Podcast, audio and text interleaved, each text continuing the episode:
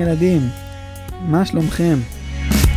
אתם זוכרים שבפעם הקודמת סיפרנו על עגלון מלך מואב, ששיעבד את ישראל ולקח מהם מיסים, לקח להם הרבה מהאוכל שלהם ומהמים שלהם ומכל הדברים שלהם, ולבני ישראל כמעט כמעט כמעט לא נשאר כלום. והיה איש אחד משבט בנימין שקראו לו אהוד, אהוד בן גרה. ואהוד ראה את כל המשפחה שלו ואת כל החברים שלו ואת כל השכנים שלו, איך קשה להם עם העול של עגלון מלך מואב. הוא ראה את זה ונורא נורא הצטער, והוא החליט שהוא רוצה לעשות משהו בשביל לשנות את זה, הוא רוצה לחשוב על איזשהו פתרון. ואז הוא גם נזכר מאיש אחר שהוא פעם שמע עליו, שקראו לו עתניאל בן כנז. עתניאל בן כנז היה איש רגיל, הוא לא היה המלך של עם ישראל ולא היה נביא, והוא החליט שהוא משנה את המצב. אז מי שהציק לישראל ושיעבד אותם לא היה עגלון מלך מואב, אלא היה מלך של ארם, ארם נהריים, מלך שקראו לו קושן רשעתיים. ועתניאל פתאום, ביוזמה אישית שלו, החליט שהוא רוצה להושיע את ישראל ולעזור להם, והוא הצליח לגייס צבא ולהילחם ולנצח ולהושיע את ישראל. עגלון מלך. אה, אהוד בן גרה נזכר בעתניאל והחליט שהוא גם רוצה לעשות משהו כזה. ואתם זוכרים, גם סיפרנו שהיה צריך כל פעם מישהו שיאסוף מעם ישראל מנחה, מנחה זה מתנה, שיאסוף חיטה ותמרים ותאנים כל פעם לפי העונה, וילך להביא את המנחה הזאת לעגלון מלך מואב. אהוד בן גאו, אף אחד לא רצה להתנדב לתפקיד הזה, היה תפקיד מאוד מאוד קשה. למה? כי מי שהתנדב לתפקיד הזה היה צריך ללכת, להתחיל ללכת ולהגיד לשכן שלו. נגיד שקוראים לשכן שלו שלומי, שלומי, אתה מוכן להביא לי חצי מהחיטה שלך? ואז מה שלומי ענה לו? השתגעת? חצי מהחיטה שלי, ואז מה יהיה לי... מה יהיה לילדים שלי לאכול? לא יישאר לנו שום דבר. טוב, אז חצי מהשמן שלך. חצי מהשמן, השתגעת, אני מוכר אותו וקונה מים. אחרת אין לנו מים לשתות. ככה אף אחד לא רצה להביא מהדברים שלו. אנשים היו צריכים את כל מה שהם גידלו, את כל התבואה שלהם ואת כל הפירות שלהם. ואהוד החליט שהוא מתנדב לתפקיד הקשה הזה, והוא יהיה השליח של בני ישראל להביא את המנחה לעגלון מלך מואב. כשהוא החליט את ההחלטה הזאת, הוא ידע שהוא הולך לעשות משהו. הוא עדיין לא ידע מה. לא היה לו ניסיון בתור מפקד, או בתור מלך, או בתור נשיא, או בתור מנהיג. לא היה לו ניסיון בתור הדברים האלה. אבל הוא ידע שהוא עושה משהו, ופתאום הוא הרגיש הרגשה מיוחדת ומוזרה. הוא הרגיש פתאום, הוא פשוט ידע, הוא הרגיש שהשם איתו. הוא הרגיש שכולו מלא בכוחות וברצון ובמחשבות איך להושיע את ישראל. רוח השם הייתה איתו ועזרה לו לחשוב על פתרון. ישב בבית שלו וחשב, והוא נזכר פעם אחת, הוא כבר היה במשלחת כזאת של מנחה. הוא לא היה המנהיג שהביא את המנחה, אבל הוא היה בכזאת משלחת. ואז היה בכניסה לארמון של עגלון מלך מואב, היה שומר, מאבטח. והשומר הזה, והשומר הזה בדק לכל אחד, נתן לו מכה על הרגל. אתם יודעים למה? כי כל אדם שיש לו נשק, שיש לו, אז כלי הנשק שהיו זה לא היה אקדחים ולא היה רובים ולא היה פצצות, אז היו סכינים וחרבות ודברים כאלה. ואנשים היו חוגרים את החרבות שלהם על הירך. הייתה להם חגורה, הם היו תוקעים את זה בחגורה, וזה היה נמצא מקביל לירך בתוך הנרתיק, החרב הייתה על הירך. ואז השומר, בגלל שהגיעו מלא מלא אנשים, אין לו זמן עכשיו להתחיל לבדוק כל אחד וזה, פשוט כל אחד שנכנס, נתן לו מכה. מה? להרגיש את הערך שלו אם יש עליו חרב. ואהוד בן גרה הייתה לו תכונה מיוחדת. כן, זוהר. אבל למה, אבל למה הוא נותן להם? אה, הוא רצה לבדוק אם יש להם חרבות, כי מי שמגיע לארמון של המלך עם חרב, מה היו עושים לו? לא היו נותנים לו להיכנס עם החרב. השומרים של המלך לא רצו שאף אף אף אחד חס וחלילה יסכן את המלך שלהם, ואולי פתאום יתקיף אותו, או ימרוד בו, עם כלי נשק. ולכן השומר בדק לכולם את הרגליים, את הירכיים, את הירך השמאלית, לבדוק שאין להם חרב, כדי שייכנסו בלי כלי נשק. כן, כל מי שהיה לו חרב, אז לקחו לו אותה, אמרו לו, בבקשה תיכנס, כשתצא תקבל את זה בחזרה. ואולי, אם זה היה מעם, שלפעמים היו חלק מהעמים, שלא נתנו לעמים שהם שלטו עליהם להחזיק כלי נשק. אז בכלל לא נתנו. אהוד, הייתה לו תכונה מיוחדת. רוב האנשים בעולם, היד החזקה שלהם, אתם יודעים איזה יד זאת? יש לכולנו שתי ידיים. רוב האנשים בעולם, היד החזקה שלהם היא יד ימין. יש הרבה אנשים, אבל הם לא הרוב. הרבה אנשים שהיד החזקה שלהם היא יד שמאל. אהוד בן גרה היה שמאלי. הנביא קורא לזה בספר שופטים, הוא היה איתר יד ימינו. זאת אומרת שהיד הימין שלו הייתה היד החלשה, לא היד החזקה שלו. אנשים בדרך כלל חוגרים את החרב שלהם ברגל שהיא לא הרגל החזקה שלהם. ואז הם שולפים אותה באלכסון. נניח, אם תחש... תסתכלו רגע על הגוף שלכם, אם אתם עומדים או יושבים, תחשבו שאתם שולחים את היד שלכם באלכסון לרגל ההפוכה, את יד ימין לרגל שמאל, ואת שלק שולפים משם חרב. ככה אנשים שולפים חרבות. אהוד בן גרה אמר לעצמו, יש לי רעיון.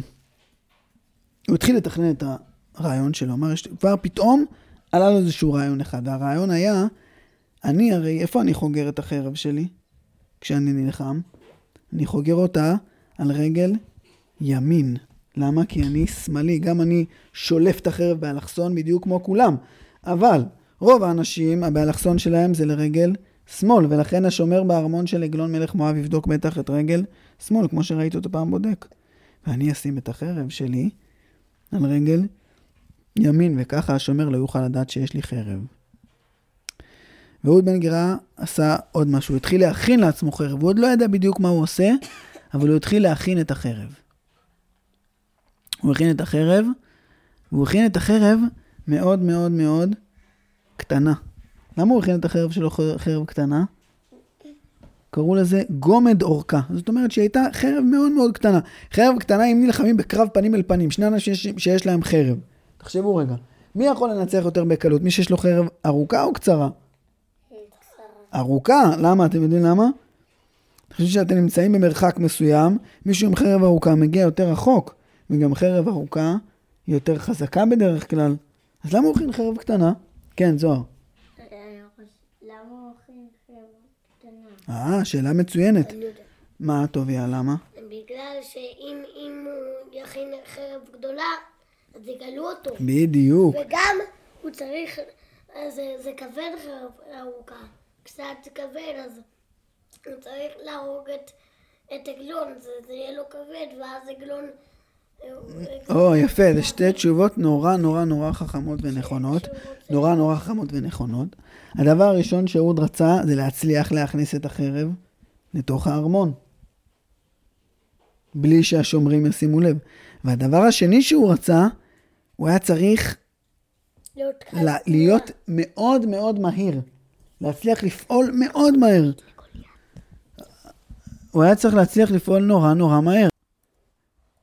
אז אהוד שלנו המשיך בתוכניות שלו, והוא עוד לא ידע מה הוא עושה, אבל הוא הכין לעצמו את החרב הקטנה הזאתי, והיא גם הייתה חרב מיוחדת בזה שהיא הייתה חרב פיפיות.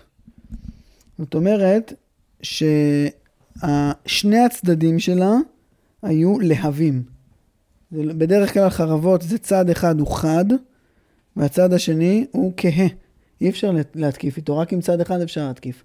החרב שאהוד עשה לו, היא הייתה חדה משני הצדדים. למה הוא עשה את זה? גם בשביל שזה יעזור לו להיות מאוד מאוד מהיר ומאוד מאוד מדויק. ואהוד יצא, הוא הצליח לארגן את המנחה, ובמנחה בטח היו כמה עגול, עגלות עמוסות בחיטה ובשמן וקצת תרנגולות וקצת ביצים וגבינה. וגם הוא ביקש מאשתו, שקראו לה אהודה, שתכין את העוגיות הכי טעימות שלה. אתם יודעים למה הוא ביקש את זה? הוא היה פעם אצל אהוד, פעם, לא, לא בתור ראש משלחת, הוא ליווה פעם משלחת כזאתי, והוא ראה שהדבר שאהוד, ש, סליחה, שעגלון הכי אוהב לעשות, אתם יודעים מה הוא היה הכי אוהב לעשות? לאכול הרבה מאוד. בגלל שהוא באמת היה איש שאכל מאוד, הוא היה גם בן אדם עם בטן רחבה, בן אדם שמן.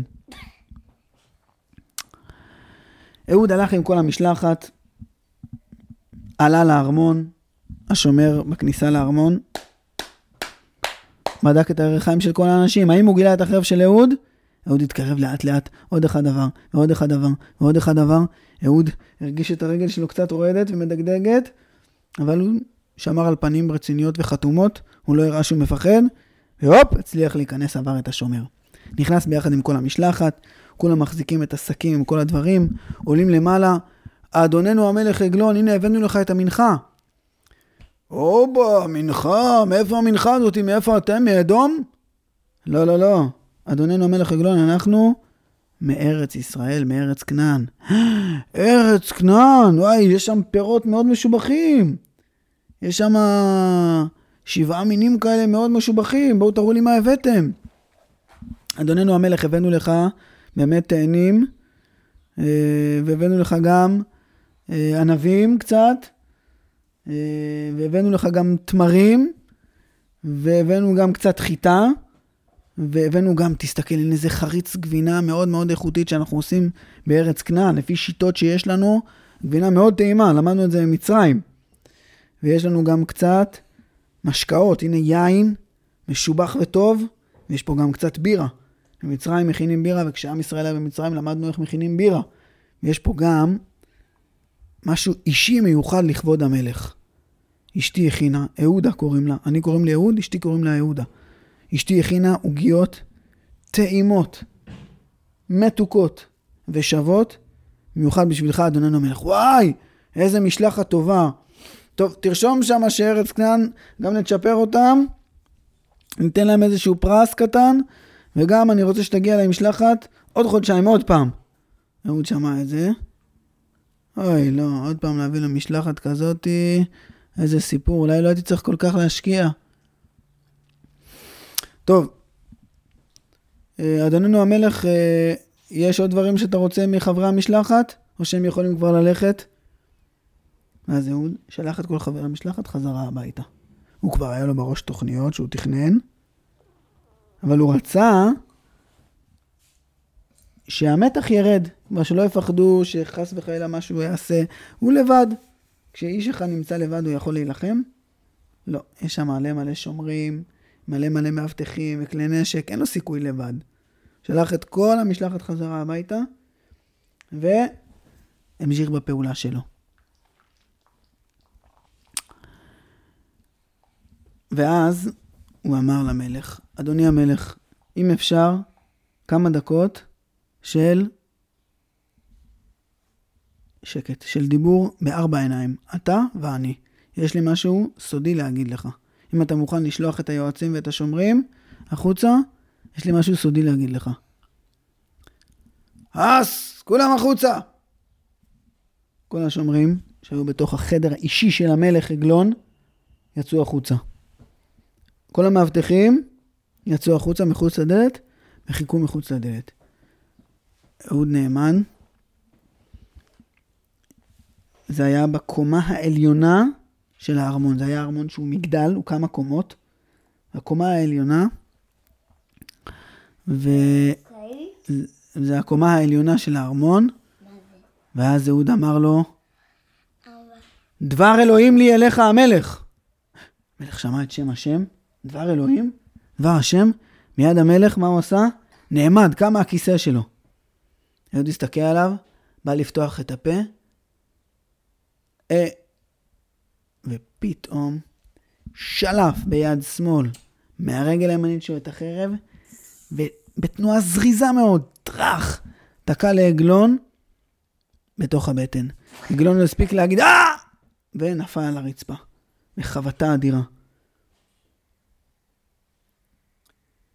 אהוד תקע את הסכין, את החרב שלו, כל כך חזק בתוך הבטן של עגלון, ועגלון היה כל כך שמן, שאתם יודעים מה קרה? החרב נכנסה פנימה, ולא ראו אותה בחוץ. לא ראו את החרב מבחוץ. אהוד חיכה עוד כמה דקות,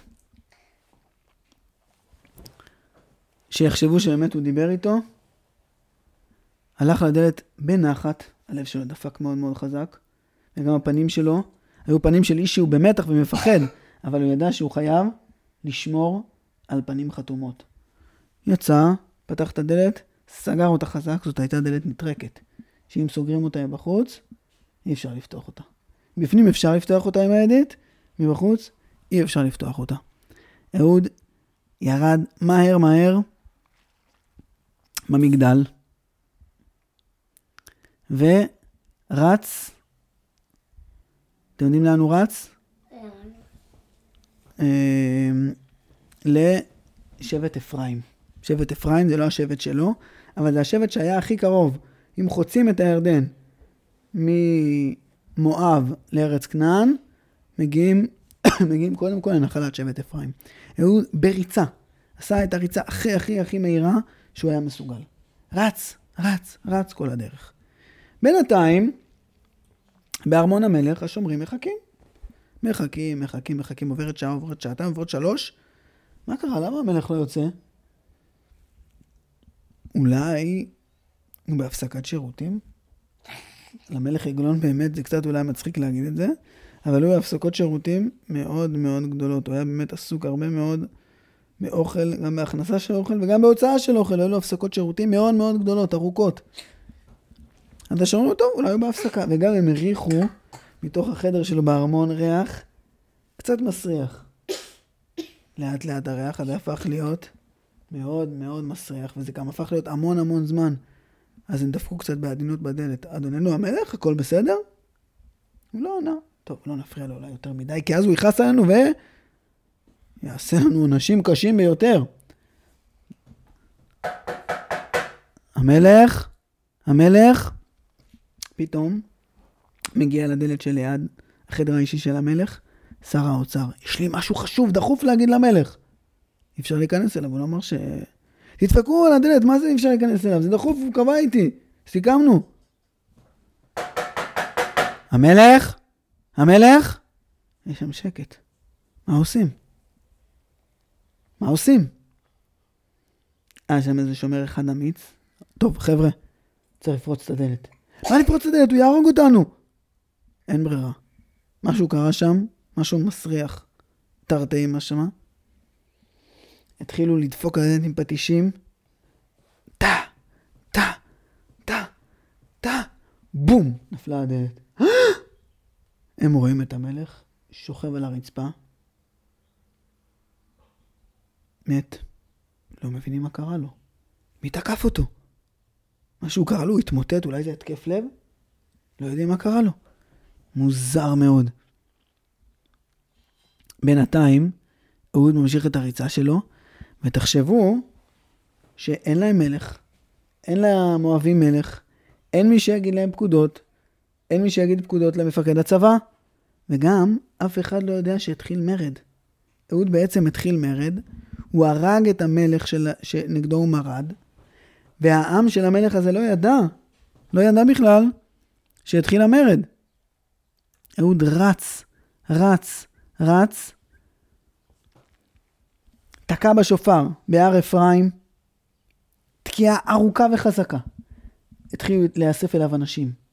אומרת, לכו חזרה למקומות שלכם ותביאו עוד אנשים. כל מי שמוכן להתגייס עכשיו, אנחנו הולכים עכשיו להילחם בעגלון מלך מואב ולנצח אותו. הצליח לגייס צבא גדול של הרבה מאוד אנשים, וברוח השם, באומץ גדול, עם הצבא הזה, הלכו לכיוון מואב, התקיפו את המואבים, ניצחו אותם והושיעו את ישראל מיד מואב. עשרת אלפים הרוגים היו לצבא המואבי באותו יום, ואהוד חזר הביתה כמנצח גדול, והמשיך להיות מנהיג, שופט. הוא שפט את ישראל אתם יודעים כמה שנים? 80 שנה. 80 שנה אחרי שהוא ניצח, היה שקט בעם ישראל. אף אחד לא התקיף ואף אחד לא הציק. אבל אז, אתם יודעים מה קרה? מה שקורה כל פעם בספר שופטים. אהוד, בסופו של דבר, היה זקן, ואז הוא נפטר לבית עולמו, מת. ועם ישראל חזרו לעשות את הרע בעיני השם, חזרו לדבוק בגויים, חזרו לעבוד עבודה זרה, חזרו לעשות כל מיני חטאים, דברים נוראים ואיומים שאסור לעשות. ופתאום היה מלך אחד בצפון הארץ בגליל, שקראו לו יבין, מלך כנען. והעיר של יבין הייתה, קראו לה חצור.